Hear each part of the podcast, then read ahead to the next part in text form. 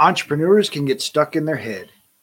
If you dream of changing the world, but you're not sure where to start, the Add Valued Entrepreneurs podcast will help you transform your life and business. This podcast is for entrepreneurs who want more freedom and fulfillment from their work so they can live the life that they desire. You deserve it, and it is possible. It's time for you to add value. This episode is brought to you by Perfect Publishing. Perfect Publishing is a different approach to publishing a book.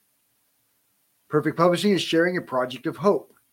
We carefully chose heroes of hope who exemplify living a life they created through faith, hope, patience, and persistence. No matter what page you open to in this mini cube of hope, you will find a leader with a big heart. You see, you are not alone. The authors may share similar challenges that only hope and action could resolve. Get your free ebook at getadoseofhope.com. Get a dose of hope.com.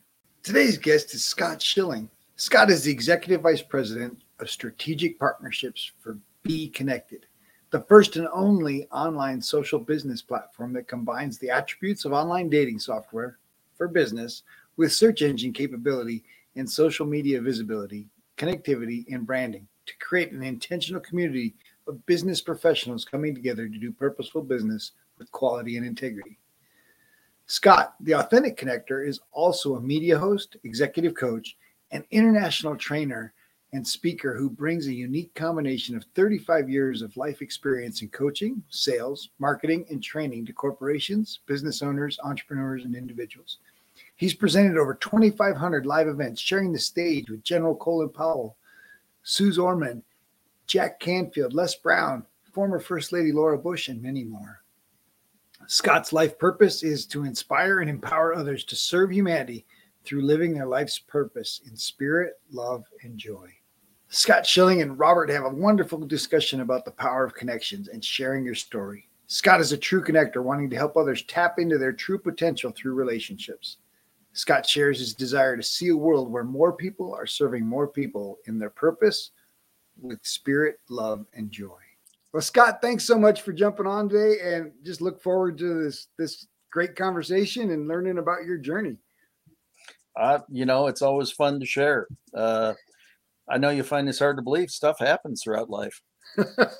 well, that's that's the easy way to put it. Pretty much, yeah.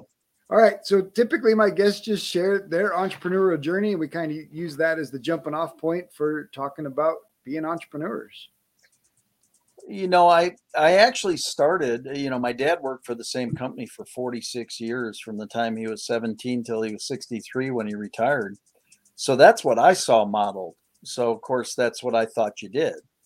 And um, so i went to the you know went to university and got my degree and went out into the corporate world and rocketed through the company you know youngest sales manager in company history youngest divisional manager in company history 13 and a half years into it, I know you'll find this a shocker. Corporate America changed, and and um, they, you know, they wanted some of the change, some changes that, you know, I, I understood why they were asking for them. I just didn't necessarily agree with them, and uh, they had every right to ask. I had every right to say no. I just didn't have every right to say no and still work there. That's right.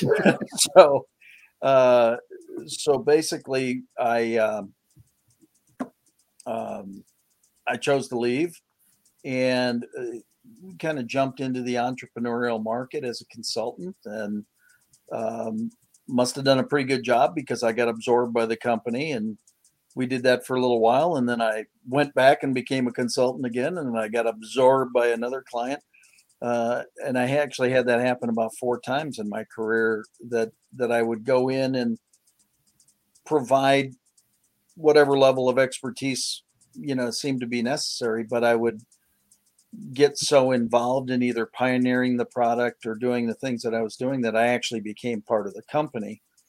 Um, it, much more entrepreneurial companies at that point not not the big you know 500 million billion dollar companies. It was more the you know let's go kick somebody's butt with this widget kind of stuff.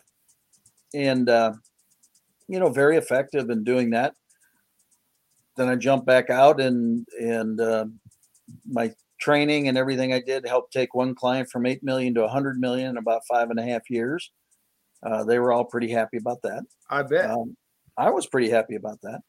Um, and, uh, you know, so some great experiences there. But then again, it, it's funny. Then, then there are some other decisions that happen when all of a sudden there's lots of money uh, and some um, some memory loss started to happen and some you know some of the different things that go on there. I mean bad decisions and stupid decisions and um un- really unfortunate things.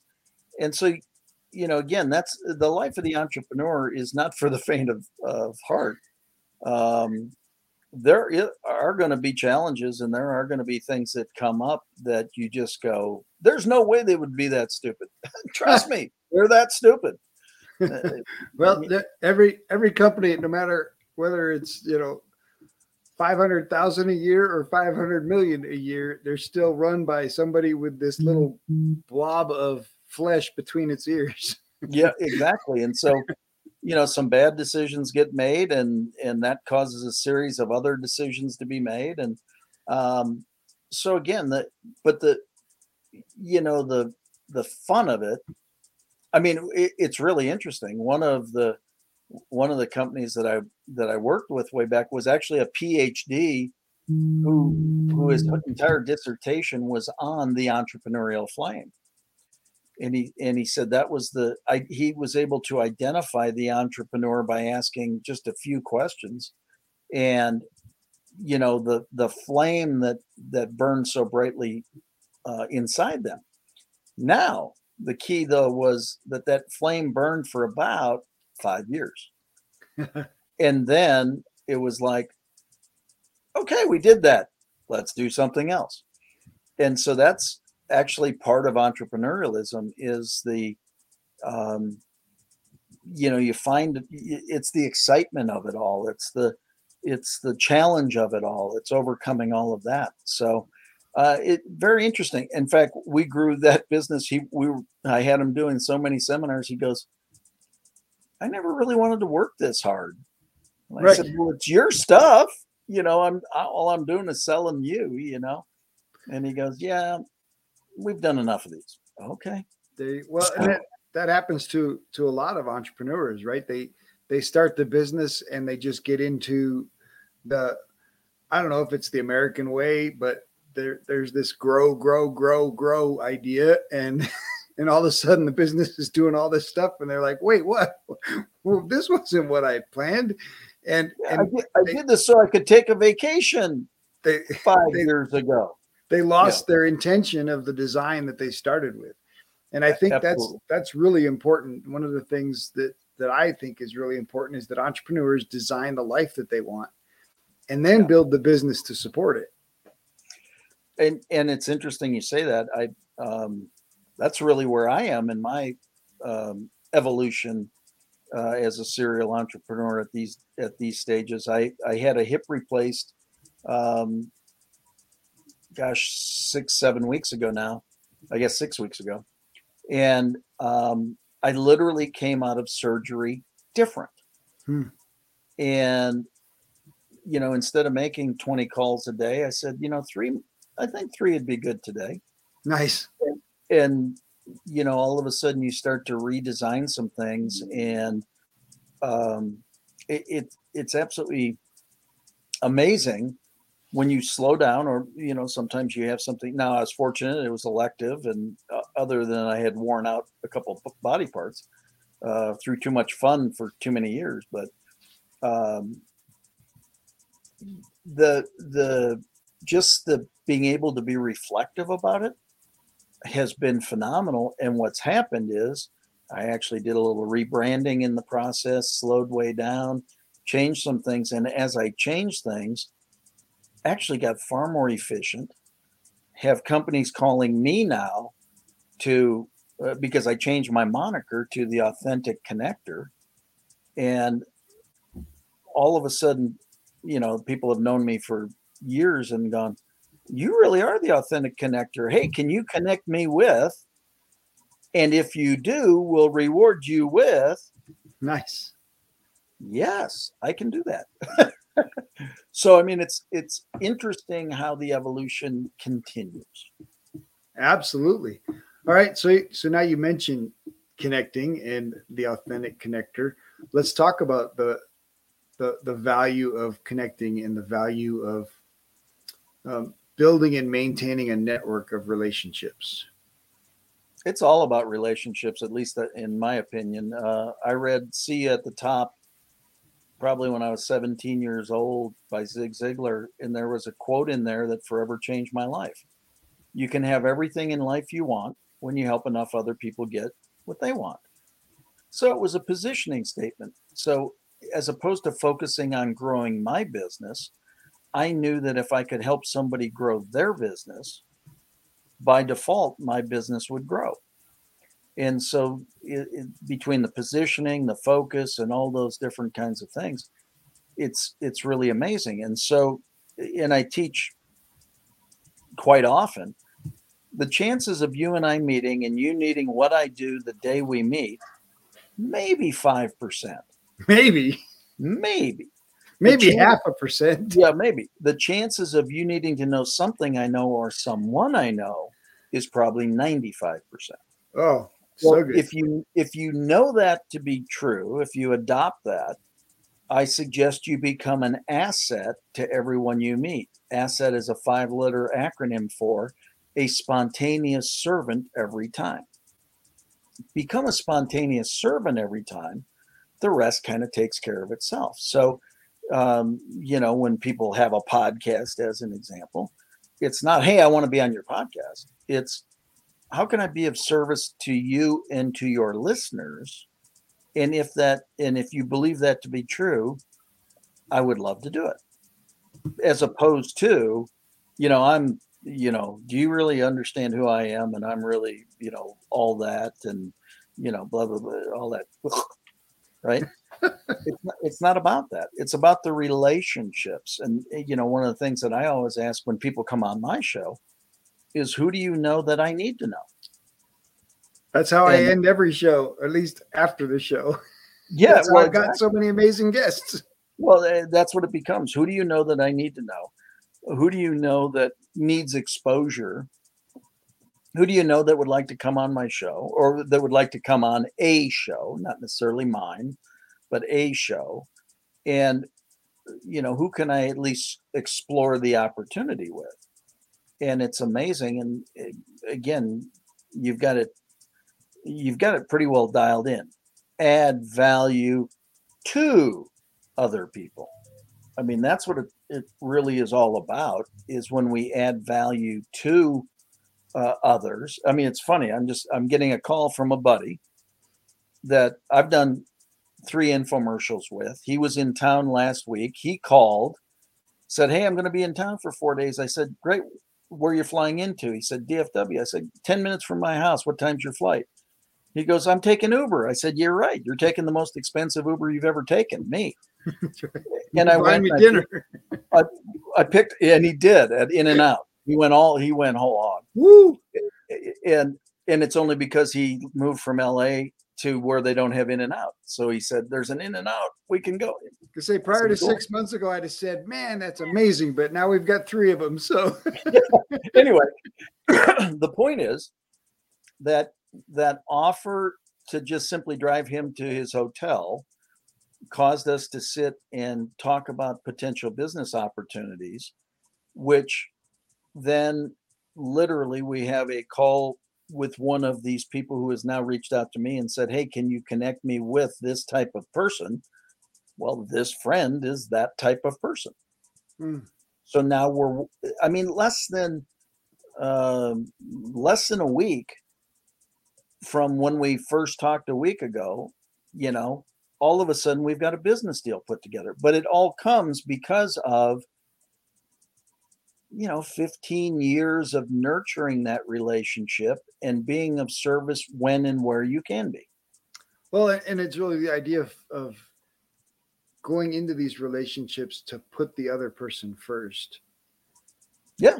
And i think that's the that's not just the mindset but but that's that's what zig ziglar was teaching and and John Maxwell is teaching, and now you know so many others that you know it it really is. This world really is about how much you can give, right? Giving giving first without expecting anything in return and then letting the universe right letting that energy that energy will come back because that's what it does it, it doesn't leave a vacuum and so if you're giving authentically and and serving authentically and making connections authentically more and more things just just start to happen because you're part of that energetic cycle absolutely. You know you, there's there's give and take. There's yin and yang.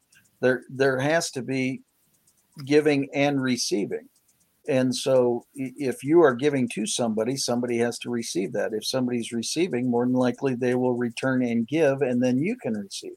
Now you don't give to receive but it's the natural byproduct. So the, the point is that that again my you know i mean my buddy said dude you don't have to come get me. And i go i know i don't i want to haven't seen you in a few years you're in my town i got nothing else to do anyway uh, you know, you're 10 minutes from me.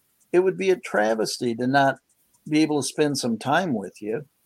And and if it's all it is is driving you from the airport to the hotel and we chat on the way, we've accomplished something, right? Absolutely. And so, I mean, people don't. It's interesting. He and and so then you know he did his thing for three or four days here in town. Uh, one day I said, I got somebody I need to introduce you to if you got time. He goes, I'll make time. We had just a phenomenal meeting with another friend. Uh, again, and it's it's like, well, what are we going to do? We don't know yet. But what you do is you create enough activity and you create enough churn. You know, if if you're, you know, it's how do you catch a fish in the ocean? You chum the water well, what's that? You throw out some pieces and you get them active. So, how do you get them active? Well, in this case, in business, you have conversations. Hey, what are you doing right now that that you're having challenges with? What do you, you know, are, are there any people that you need to fulfill any projects you have going on? Is there? I mean, there's a gazillion questions you can ask to just simply find, you know, who are you missing? What are you missing? You know, Buddy said, God, we could use about 2 million in funding. You got 2 million? I said, well, absolutely not. But I actually probably know somebody who does. Right. Well, so, I mean, power of the conversation, right? Exactly. I mean, you don't, I'm really pretty solid at a lot of stuff. I am terrible at reading minds. you, you and every other person on the on the planet exactly. So I don't try. I just ask questions. You know, uh, how can I be of service? Who do you need to know? How much time do you, how much extra time do you have while you're here? If you have extra time, would you be interested in meeting somebody who does XYZ? Now, they could just as easily say, no, don't have time, don't want to meet them anyway. Cool. Did, nothing, I wasn't doing business with both of them before. I'm still not doing business with them. Nothing got worse. Right. Now, if they say, Yeah, I'd love to meet him and let's explore the possibilities. And by the time you're done, they go, Hey, you know, we should really set up another call and follow through on this. Well, now I wasn't doing business with them. I might get to do business with them. We still have some more work to do. That's called being an entrepreneur. You, you just you, you got to kind of sift through it all.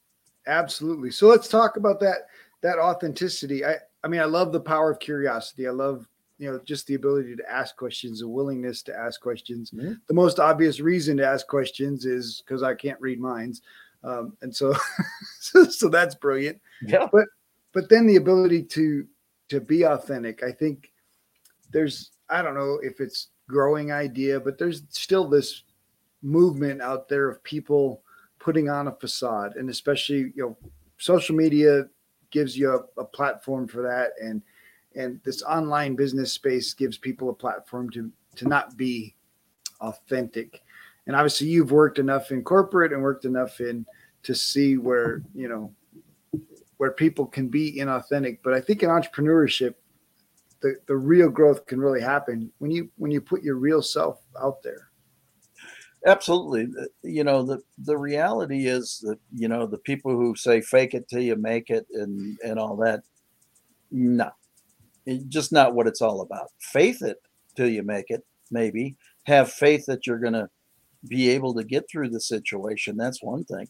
But the reality is, you know, I can't be you. You can't be me. We can't be somebody else we have to be our, our authentic self. That gives us our vulnerability. It gives us our our real and raw nature. It, it, it allows us to, you know, represent who we are 24 7 365 you know i i've done 3000 live events i have shared the stage with every name you know i can tell you every good one i can tell you every less than good one and and the because the vast majority of less than good ones are one person on stage and a totally different person off stage. Mm. And and you see it in the green rooms, you see it by the way they treat people. Oh, it's all about respect. Hey, you idiot, where's my bag? Huh? What? you know, one second they're pontificating all this harmony and the next second they come backstage and they rip their assistant or i hmm. can't mm. believe the airline did this or you know it's like really you know and and so you know harv eker you know said how you do anything is how you do everything you know and if you really think that through it's really true you know how are you 24 7 365 are you the same person whatever. I mean, the greatest compliment I get is, you know, when you come off stage and you've delivered something of value, and and then somebody comes up and says, "Hey, can I? Would you sign my sign your book for me, or would you? Uh, can I just ask you a few questions?" And and you say, "Sure." And they ask some questions, and they go, "Wow, I can't believe you actually answered those for me." I'm like, well, you ask if you could ask them. I said yes. Why wouldn't I? You know, what, what am I supposed to do? I can't really not, right? And they said, yeah, but you're so nice about it. Well, why would I not be? Who Why am I any different or any better than anybody else? I've had different opportunities than people have had. I believe I've earned those opportunities. I've worked hard to get them. But sometimes I sit there and go, how did I get that opportunity or how did I get to speak on the same platform with name a name, right? And what you find out is it's typically, well, you've done the work.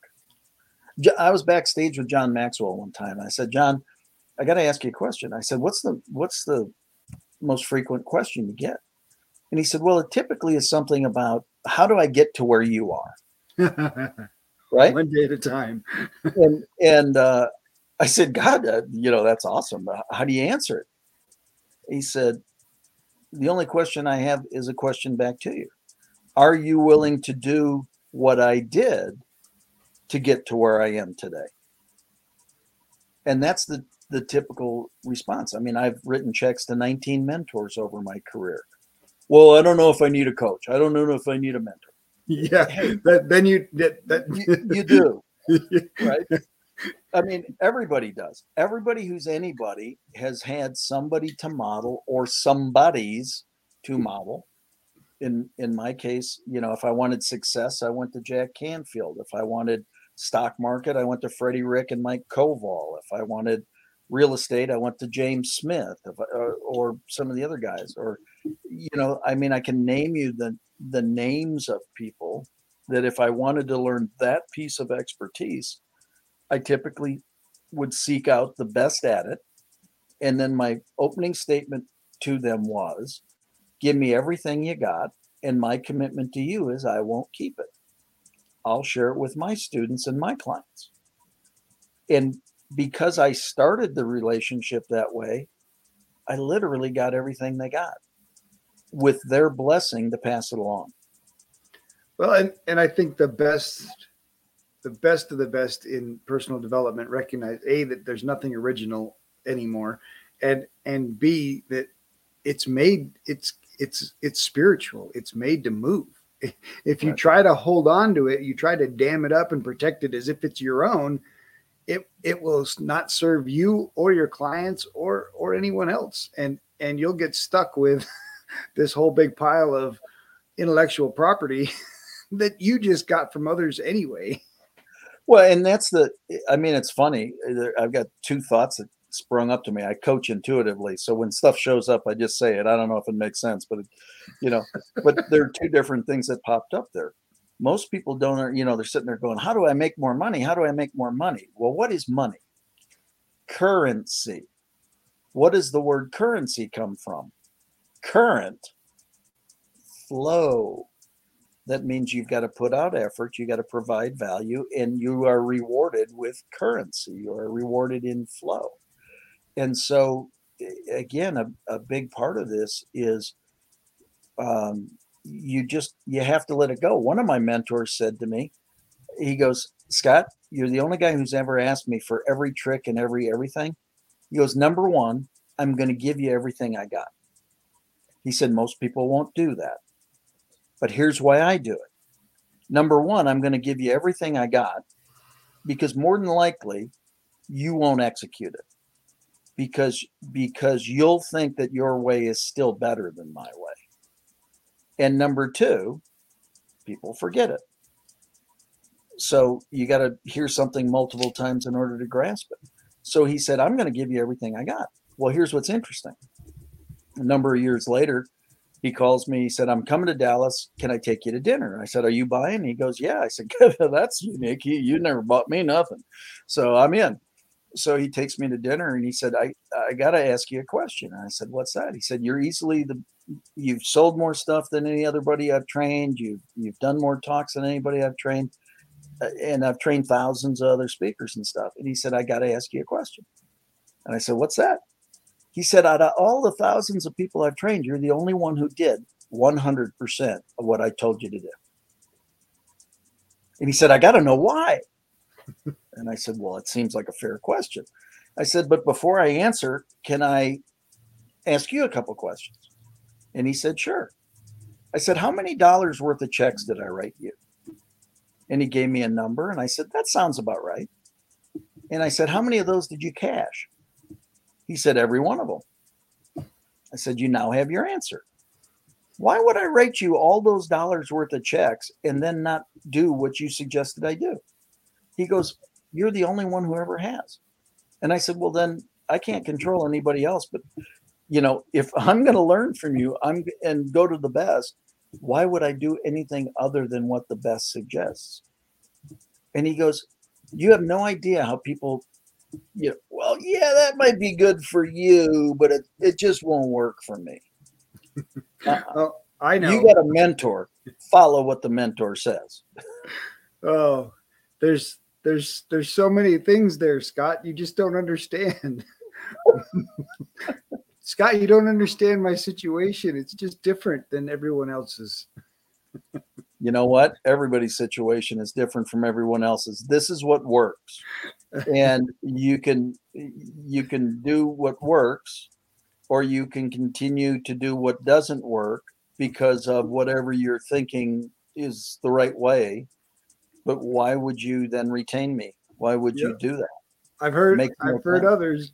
I've heard Darren Hardy say that it's it's less than two percent that will execute. I've Napoleon Hill says two out of every one hundred are you know are at- least in his book Outwitting the Devil, two out of every hundred have the self discipline and self control to to do what needs to be done, um, and the majority the majority don't. And, and I see that play out. I've heard other guests share the similar story, and it it mind it's mind boggling to me that you would pay a coach ten thousand twenty five thousand dollars and then and then not do what that coach tells you to do especially mentors that are where you want to go if they're where you want to go do what they did wallace d wattles said it hundreds of years ago if somebody got rich in your town all you got to do is do do the things that they did to get rich and you'll get rich Experience is an amazing teacher. yes It's a it is. very expensive teacher. Better to borrow somebody else's experience than go pay for your own. We will be right back after this short break. This episode is sponsored by the newly released book, Dream Life Planner Move from Tired and Overwhelmed to Free and Empowered by Noelle L. Peterson. Available on Amazon, or you can order a personalized signed copy at empower, E M P O W E R 2 dream.com. That's empower number two dream.com. If you enjoy the show, please like and subscribe, leave a review, tell your friends. Welcome back. Let's get back to more greatness. Mm. And the reality is, when I chose to become a international, I didn't. I don't think I chose to become an international speaker. I just happened to become that. But I chose to become a professional speaker, which means I got paid to speak, and I got paid a lot to speak. And uh, but I chose the guy who was the best at training people, not only to do it, but he did it himself and made millions of dollars because he because he spoke on stage. And it used to be hilarious because i i became a preview speaker which means i got paid for what i sold and i would go to the speakers associations and everybody and everybody go you know the people who get paid by the hour right? They get paid a lot for the hour but they got paid by the hour. And they go what's your topic and i said whatever the promoter and audience need it to be. And they go that's a terrible answer. I said well it's actually the only answer that really works because it's not about me. I'm the guy who delivers the message. It's about the promoter and then it's about the audience. I'm third in the equation. Well i can you make any money doing that? I've done pretty good. I'm you know i'm i've had some pretty good hours help help enough well, people what, get what they want best hour six hundred and eighty-four thousand dollars on stage is that, was, it's a pretty good hour no it's i'm not, not going to say not, that it's not that's a hard one to match well uh, i'm not going to say that now it's fun. Uh, you say that, and I I thought that too until my buddy, until I watched one of my buddies do a million three in an hour. I was like, hmm, I got some room to improve. So, yeah. it, but I mean, it becomes audience size and opportunity and things like that. I get that, but the point is that that people get stuck in their sphere of understanding, right? If they don't know the other side of the business or they don't understand what it's like. And yeah, I like getting paid a certain amount of money for a certain amount of time. I do those too. But I did thousands of events where I had a $4,000 product that I was presenting and it, everything re- relayed to how many people took advantage of that opportunity by the time you were done as for the, our entire team, our entire group, everybody, you know. So again, there are multiple ways of accomplishing things.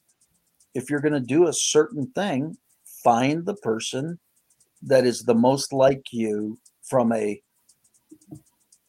who you are, your authenticity, and then emulate them from there. Whatever you do, don't find the person who's totally inauthentic compared to you Hmm. and try to emulate that. Number one, you'll crash and burn. You'll hate yourself. You'll hate every bit of it, and and you won't be successful anyway. You've got to be you. You can't.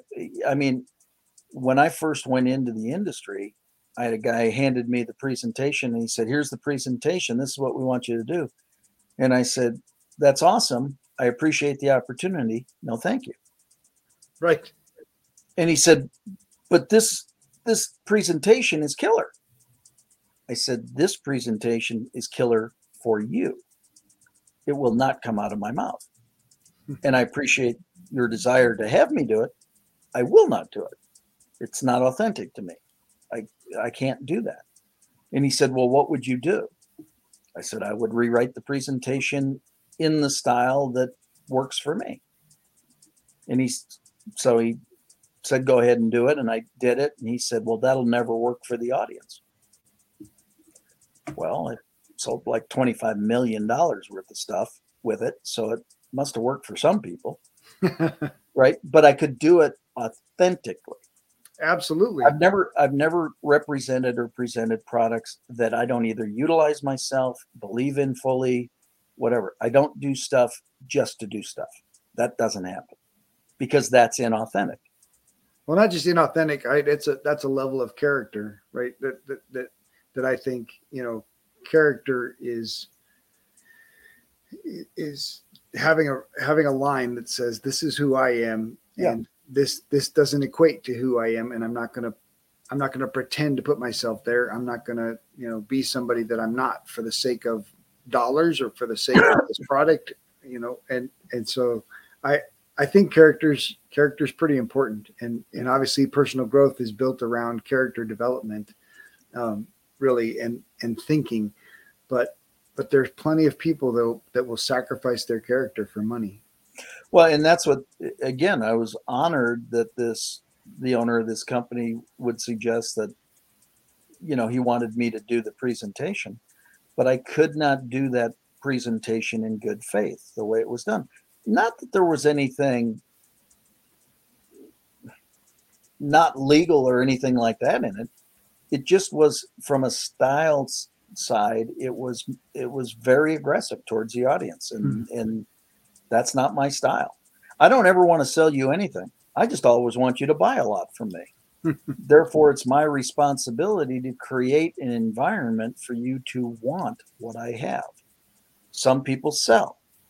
I create an environment. I get you to want what I have. When you want what I have, if you make that purchase, you will never be mad at me because you made the purchase. Whereas if I sell you, there no doubt there are going to be people mad at you because then buyer's remorse sets in, cognitive dissonance sets in, their spouse beats them up as to why they're so stupid that they got talked into it. There's all sorts of stuff that happens.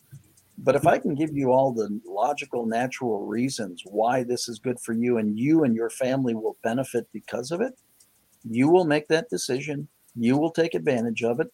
You will be served. I will be served. We'll all be served.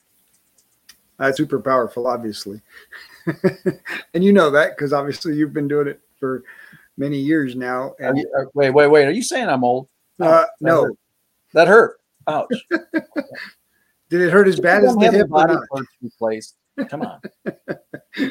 Yeah, I've had too many already replaced uh, for for my own age, so I, I definitely understand that. All right, so obviously you've created a lot of flow. You've you've you've you've made you made a lot of money and and shared a lot of money and had a lot of success. How has how has contribution been a part of of your growth of your journey? it, it's actually all i mean it's part and parcel to all of it um, my first book talking with giants uh, came about at the time i was in i was in a corporate position one of the companies i got absorbed by. As i affectionately say i was eight years into a five year plan. Uh, we were going to be public in five years and i was going to be a gazillionaire and off to my next project. And it was three years later i still wasn't a gazillionaire and i was grinding it out for the stock play. And um, we went to an event. There were about 800 people in the room, and and Cynthia Kersey got on stage and made this impassioned plea to support Habitat for Humanity. Women, we're going to build 40 homes in 40 days. We're going to drive all the nails. We're going to lift all the wood. We're going to do everything. Men, the only thing we need you for is your money. So write us a check to support the Women's Build program for Habitat for Humanity. Well, it hit my heart like nothing had ever done it. And I was sitting next to two buddies, one on each side, and it, you know, when we all kind of it hit our hearts like we got to support this. This is just like the coolest thing ever. And the one on the right said, "I'm going to write her a big ass check," and he said what the number was, and it was a big ass check. Uh, there was no doubt about it. I'm like, "Whoa, dude! Uh, I didn't realize you you know you could do that that easily." You know. I mean, I was impressed. And then the guy on the other side, well, wow, you know, that's a big ass check. I'm not going to write one quite that big, but I'm going to write her a check. And it was still a big ass check. And they both looked at me at the same time and said, What are you going to do? And I said, I can't. I've never felt so small in my life. Hmm. Um, I was in a stock play. I was going to be a gazillionaire someday. It just wasn't that day and and so I didn't have discretionary cash to do what I really wanted to do. And I just, like I said, I've never felt so small in my life. And so I went to the back of the room and I walked up to Cynthia and I said, I'm Scott Schilling from Dallas, Texas. I got a lot of friends with a lot of money. I don't right now, but I can't really ask my friends for their money for me to help support you, but I'm going to figure out something. She said, What can I count you for? I said, I got no idea. I said, I'm just coming back to tell you I'm committed. She goes, So what are you committed for? I said, I got no idea, but I'm going to do whatever I can do to help. And she goes, Okay, great. It's kind of one of those okay, greats. Like, yeah, sure. Heard, heard that before. And and so um, the event ended that night. It was about six o'clock.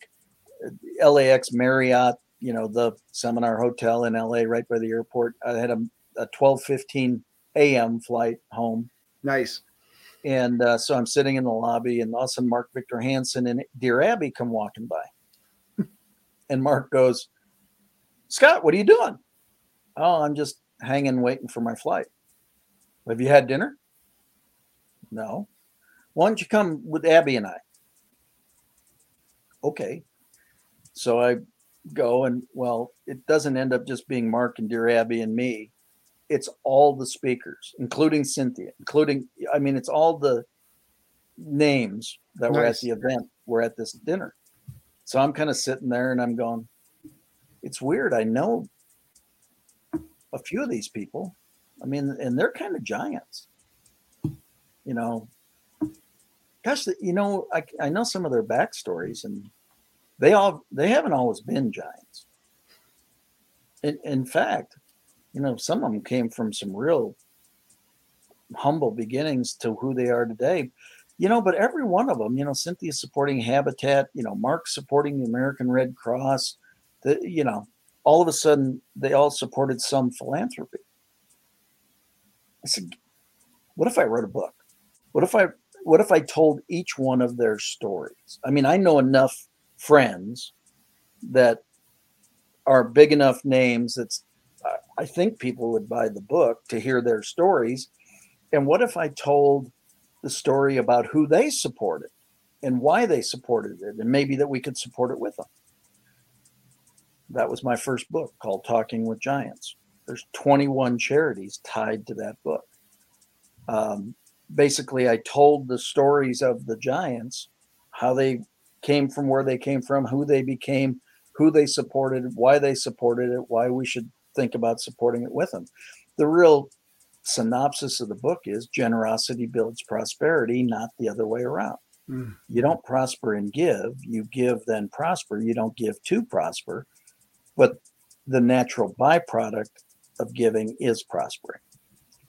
And so uh, I, I didn't really know Cynthia other than meeting her earlier. And I said, Well, you started all this. You got to be in my book. and she goes, Have you ever written a book? And I said, no, you're going to be in it. You're you're going to get that same. Well, that's great. yeah, and so Cynthia's in the book, and the story's in the book, and um, the basically the book has been used. In fact, everybody can get their own free download copy. Uh, twgfreegift.com. Uh, you can download the whole book for free, and and hopefully it'll in, incentivize you or entice you to want to support one of the charities. I don't care which one. And if you don't like any of the ones in the book, find somebody. So, kind of a long answer, but the the reality is ultimately it's about a, it's one of the parts of life is contribution beyond self. It's giving back. It's you know, how can you do it? Quite frankly, um, you know, I've got a TV show and I've got a podcast and people come on my show sometimes to, to talk about give back and i go on other people's show to sometimes talk about give back. It's how do you help people achieve their dreams their visions their whatever? You know mother teresa said if you can't feed a hundred feed one. Cause some impact. Do do something. You know so again people ask me all the time how many people watch your show? Got no clue. Well don't you care? No why don't you care? because all it takes is one. And again, I suck reading minds. I don't know who the one is. so put out good content consistently, and it's amazing what happens. Somebody will go, Wow, that's a good idea. Gosh, could I do the same? Anybody could write a Talking with Giants type book. I just talked to the friends that I knew. I I kind of turned their focus onto philanthropy and we assimilated that to get people to think about supporting something. Mm. So good. That's it. All right. So so what did you do with that besides besides create the book? Obviously that that was a huge driver motivation. But feeling so small in between those two guys saying, Hey, I'm gonna write this check, hey, I'm gonna write that check. Did that drive you to do something different with discretionary cash and, and positioning yourself to to support? Well yeah i mean i didn't have the discretionary cash so i wrote the book instead. And the proceeds from the book have gone to the charities. So i couldn't write the checks but i could write the book. There's always something you can do you know i mean it, it, people sit there and say well yeah but I, it, stuff costs money okay can you smile gosh, if you can smile, you just impacted at least two lives, yours and theirs. Didn't cost anything. Might have even felt good. Might you know, the, you know, the reality is do something. You know, it doesn't have to be the greatest thing. I mean, I've had my ups, I've had my downs. Ups are more fun. yes, know? they are. But but the fact is, just because I have an up, I don't get hopefully I don't get stupid. And just because things turn the other way, hopefully I don't go stupid that way either. I mean, we were, I don't know if anybody else experienced this. There, there was like, I was in Colorado Springs doing a training on March 1st, 2020, or March 2nd, actually. I flew in on the first, did the training on the second, got a call after the training ended that said, Oh, by the way, you know, this contract of us going from city to city and doing this training for like quite a while uh, is over. Excuse me? One phone call. It's called a worldwide pandemic and shutdown. Yep, I was starting a new new group. Had a had a a boardroom booked and had had a meeting on March seventeenth, all by myself. Yep, and and so all that you know, I mean, all the training we were going to do, all the tickets, all the stuff that was all ready to go, ended. And of course, because you're doing that, there's nothing else going on, and so you go, "Ooh, this isn't good." But what do you do? You you utilize experience and talk to friends and relationships, and you rebuild and you rebrand and you. If you're an entrepreneur, it, it's not going to just happen once. It's going to happen multiple times. You're going to get kicked in the teeth more than you want to know. You so, know, but it's it's part of it. So you you reconnoiter, big fancy word for something. I don't know. Anyway, you, you you put it all back together, and you start again. Absolutely. All right. So what what's been the impact of hosting a podcast and, and a TV show? It's the I have yet to have anybody say no to me to come on the show. I've had one person say not now. Um, I've had the ability to talk to virtually, well, not virtually, to everybody I've wanted to. You know, and and because you know part of it is the show isn't about me. The show is about them and how to serve them. You know, you've got a great story. How can I help you get your story out to serve you more so that you can get broader? So that blah, blah, blah. Right. So, I mean, I've talked to, I talked to a guy who started a business with a couple thousand dollars 25 years later, sold it for 6.7 billion. Okay. you know, I mean, he came on, he's been on the show a couple times. Uh, I've talked to guys who, you know, former NFL players who left the NFL so they could be stay at home dads and do mm-hmm. the most important job they've ever had to do. Amen. I've, you know, I've talked to people whose names you know, and I've talked to people that you go, why the hell are you talking to them? Sounds like my show. Well, but I'm talking to them because they're doing good things in the world and people need to know it. Amen. Absolutely. So, I mean, if you're not doing a show right now, I would ask why. Why aren't you? Well, maybe people won't watch. Oh, so you're a mind reader. Wow, then teach me that. How do you know? What if they do? You know, it becomes the what if they do? Who could you have served? What if your story helps one person? What if that one person becomes the next Mother Teresa? What if you saved the life of the next Mother Teresa? I mean, she wasn't on that path right then. But now, 10 years later, it's like, gosh, if I didn't have that encouragement that day, I was done. Hmm. You don't know. Absolutely. So, one of the powers of coaching, I think, one of the powers of the position that, that you and I are, are in is the the idea of borrowed belief. You talked about not faking it till you make it, and you mentioned faith it till you make it and and I think a coach, a mentor can can believe in somebody before they believe in themselves. No doubt. And and inspire them to to a, a new level of greatness. Well, and that's what it is. You just it's interesting because I'm uh, I've had the pleasure of working with somebody now for about the last three, four weeks, maybe. And they are an awesome sponge.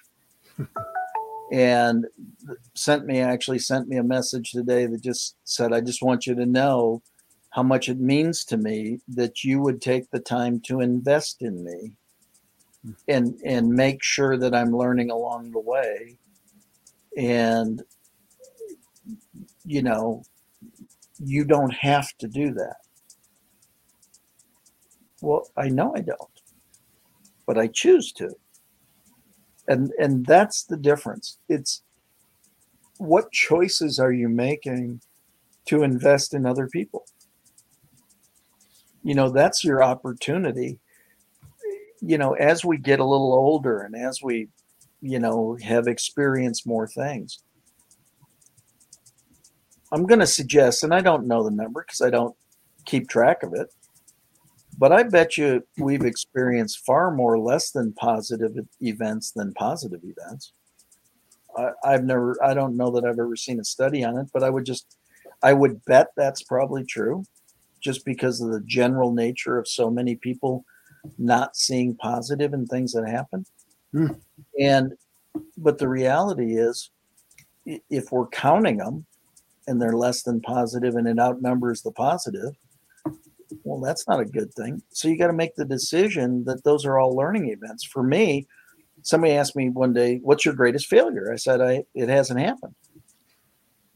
And they said, "Come on, that's that's just one of those speaker, trainer, coach answers. That's ridiculous." And I said, "Okay, for whomever else you've talked to, but for me, it hasn't happened." So nothing has ever gone wrong. That wasn't the question. the question was, what's the greatest failure? I've had lots of stuff go wrong. I've had, I mean, hell, I had a near death experience. You know, I mean, I, the reality is I've been through some crud. That's why my last book is called That Sucks. What Now? Yes. Real world, real world solutions for getting through what you're going through. It's one of my favorite lines. So I love it. Well, it's not it's not that stuff isn't going to go wrong. It's what did you learn? What solutions did you develop? What did you learn when they went wrong? Uh, in the book, I, I talk about five questions to ask in every less than positive situation. What's the lesson? What's the gift? What did I do to create it? How would I modify it next time to make it better? How is this going to serve me the rest of my life? The reality is now you turn any less than positive event into a learning event. And a learning event now becomes positive. So I had a near death experience. What's the lesson? Uh, when when you flip open the back of your SUV, you duck underneath it, it hits you in the back of the head and about cold cocks you, and you got a headache for eight days. Go to the doctor. Yikes! What's the gift? I'm still alive, even though I had a full blown cerebellar stroke. What did I do to create it? Well, I went out to the SUV. I was in a hurry. I balanced a box of books on my knee. I flipped open the back hatch, ducked underneath it. As fast as I threw it up, it bounced and came back and hit me in the head how would you modify it next time to make it better? Sell that car. Don't ever keep a car that attacks you. yes. How's this going to serve me the rest of my life?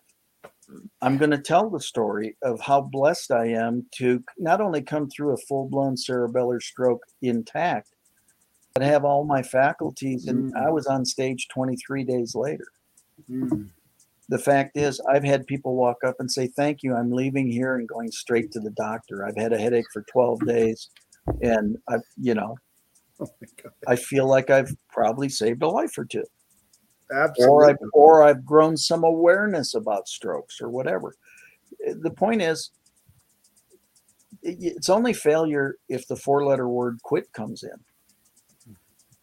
You know stuff gets tough stuff gets bad. I have had plenty of tough stuff.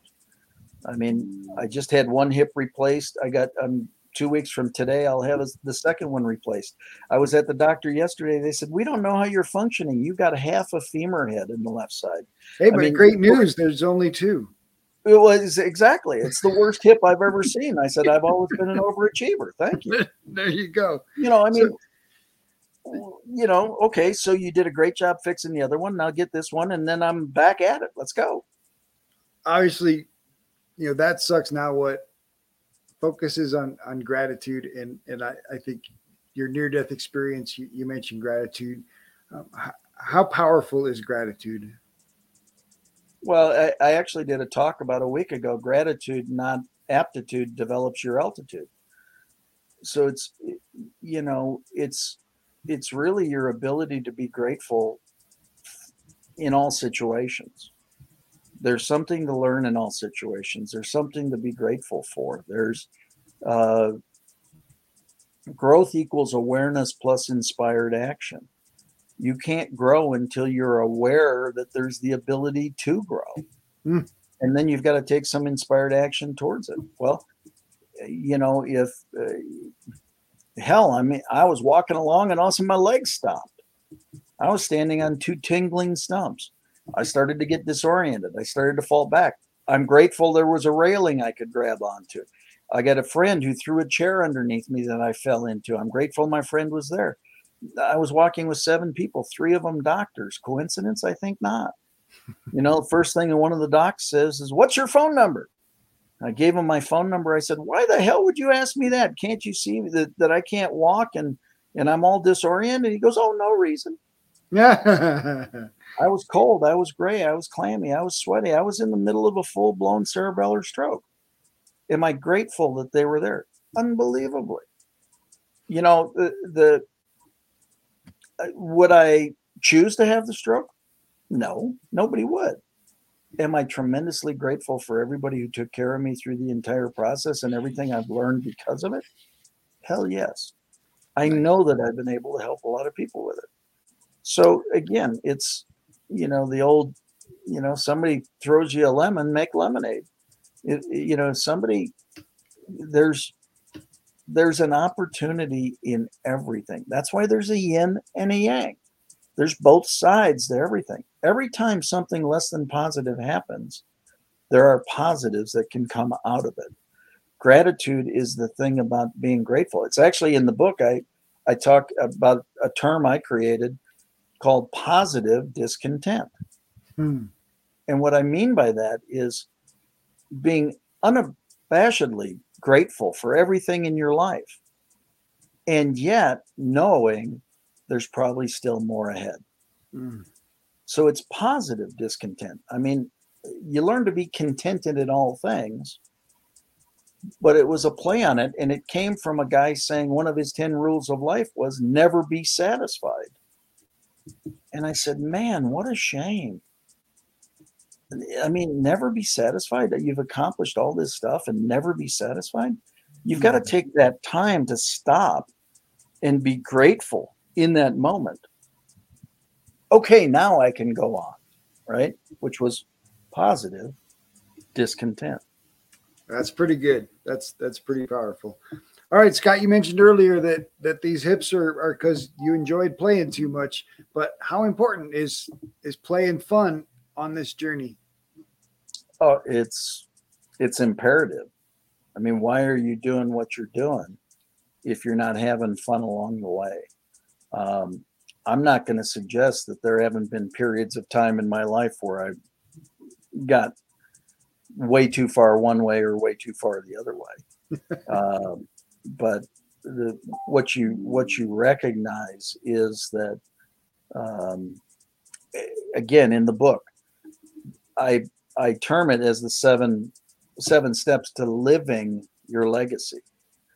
And I use the acronym BALANCE belief in higher source, align yourself professionally, live a healthy lifestyle, achieve financial freedom, nurture your relationships, contribution beyond self, educate yourself consistently. It's about balance. But what I talk about in the book is is purposeful imbalance to be balanced. In other words, if you are in your professional task, be there 100% of the time. Be a 10 and then come back to center. And then if you're playing, be a 10 and come back to center.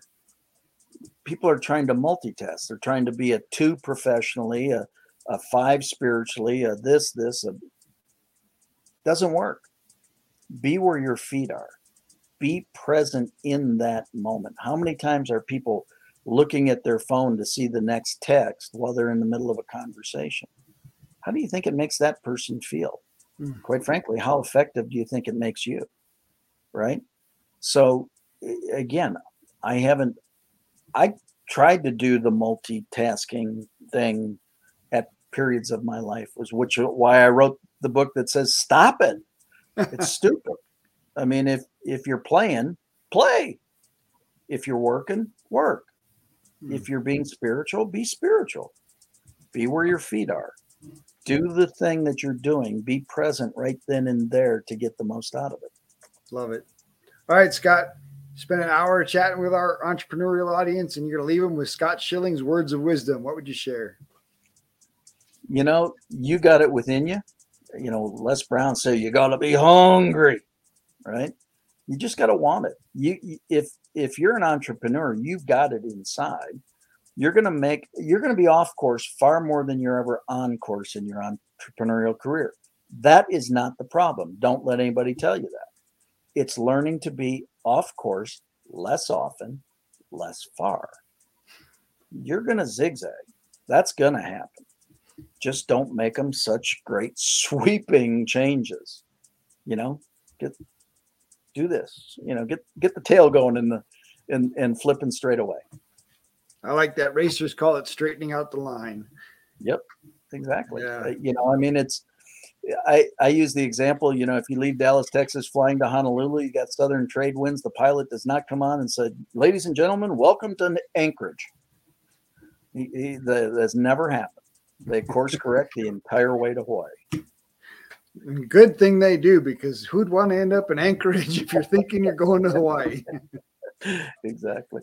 Scott, thank you so much for sharing so much wonderful wisdom, for taking the time today to, to add value to our audience. I sure appreciate you. My pleasure. I, anytime I can be of service, you can always reach out. Pretty easy. And please get the book, you know, twgfreegift.com. Again, if you got any questions after this, just reach out to me. My email, I try to disguise it, but it's scott at scottschilling.com. So it's not that hard. If you enjoyed the show, please like, subscribe, or leave a review. We have a free gift for you at addvaluemindset.com. That's addvaluemindset.com. We've collected some of the best mindset secrets shared by successful entrepreneurs on our podcast, and we want to give them to you for free.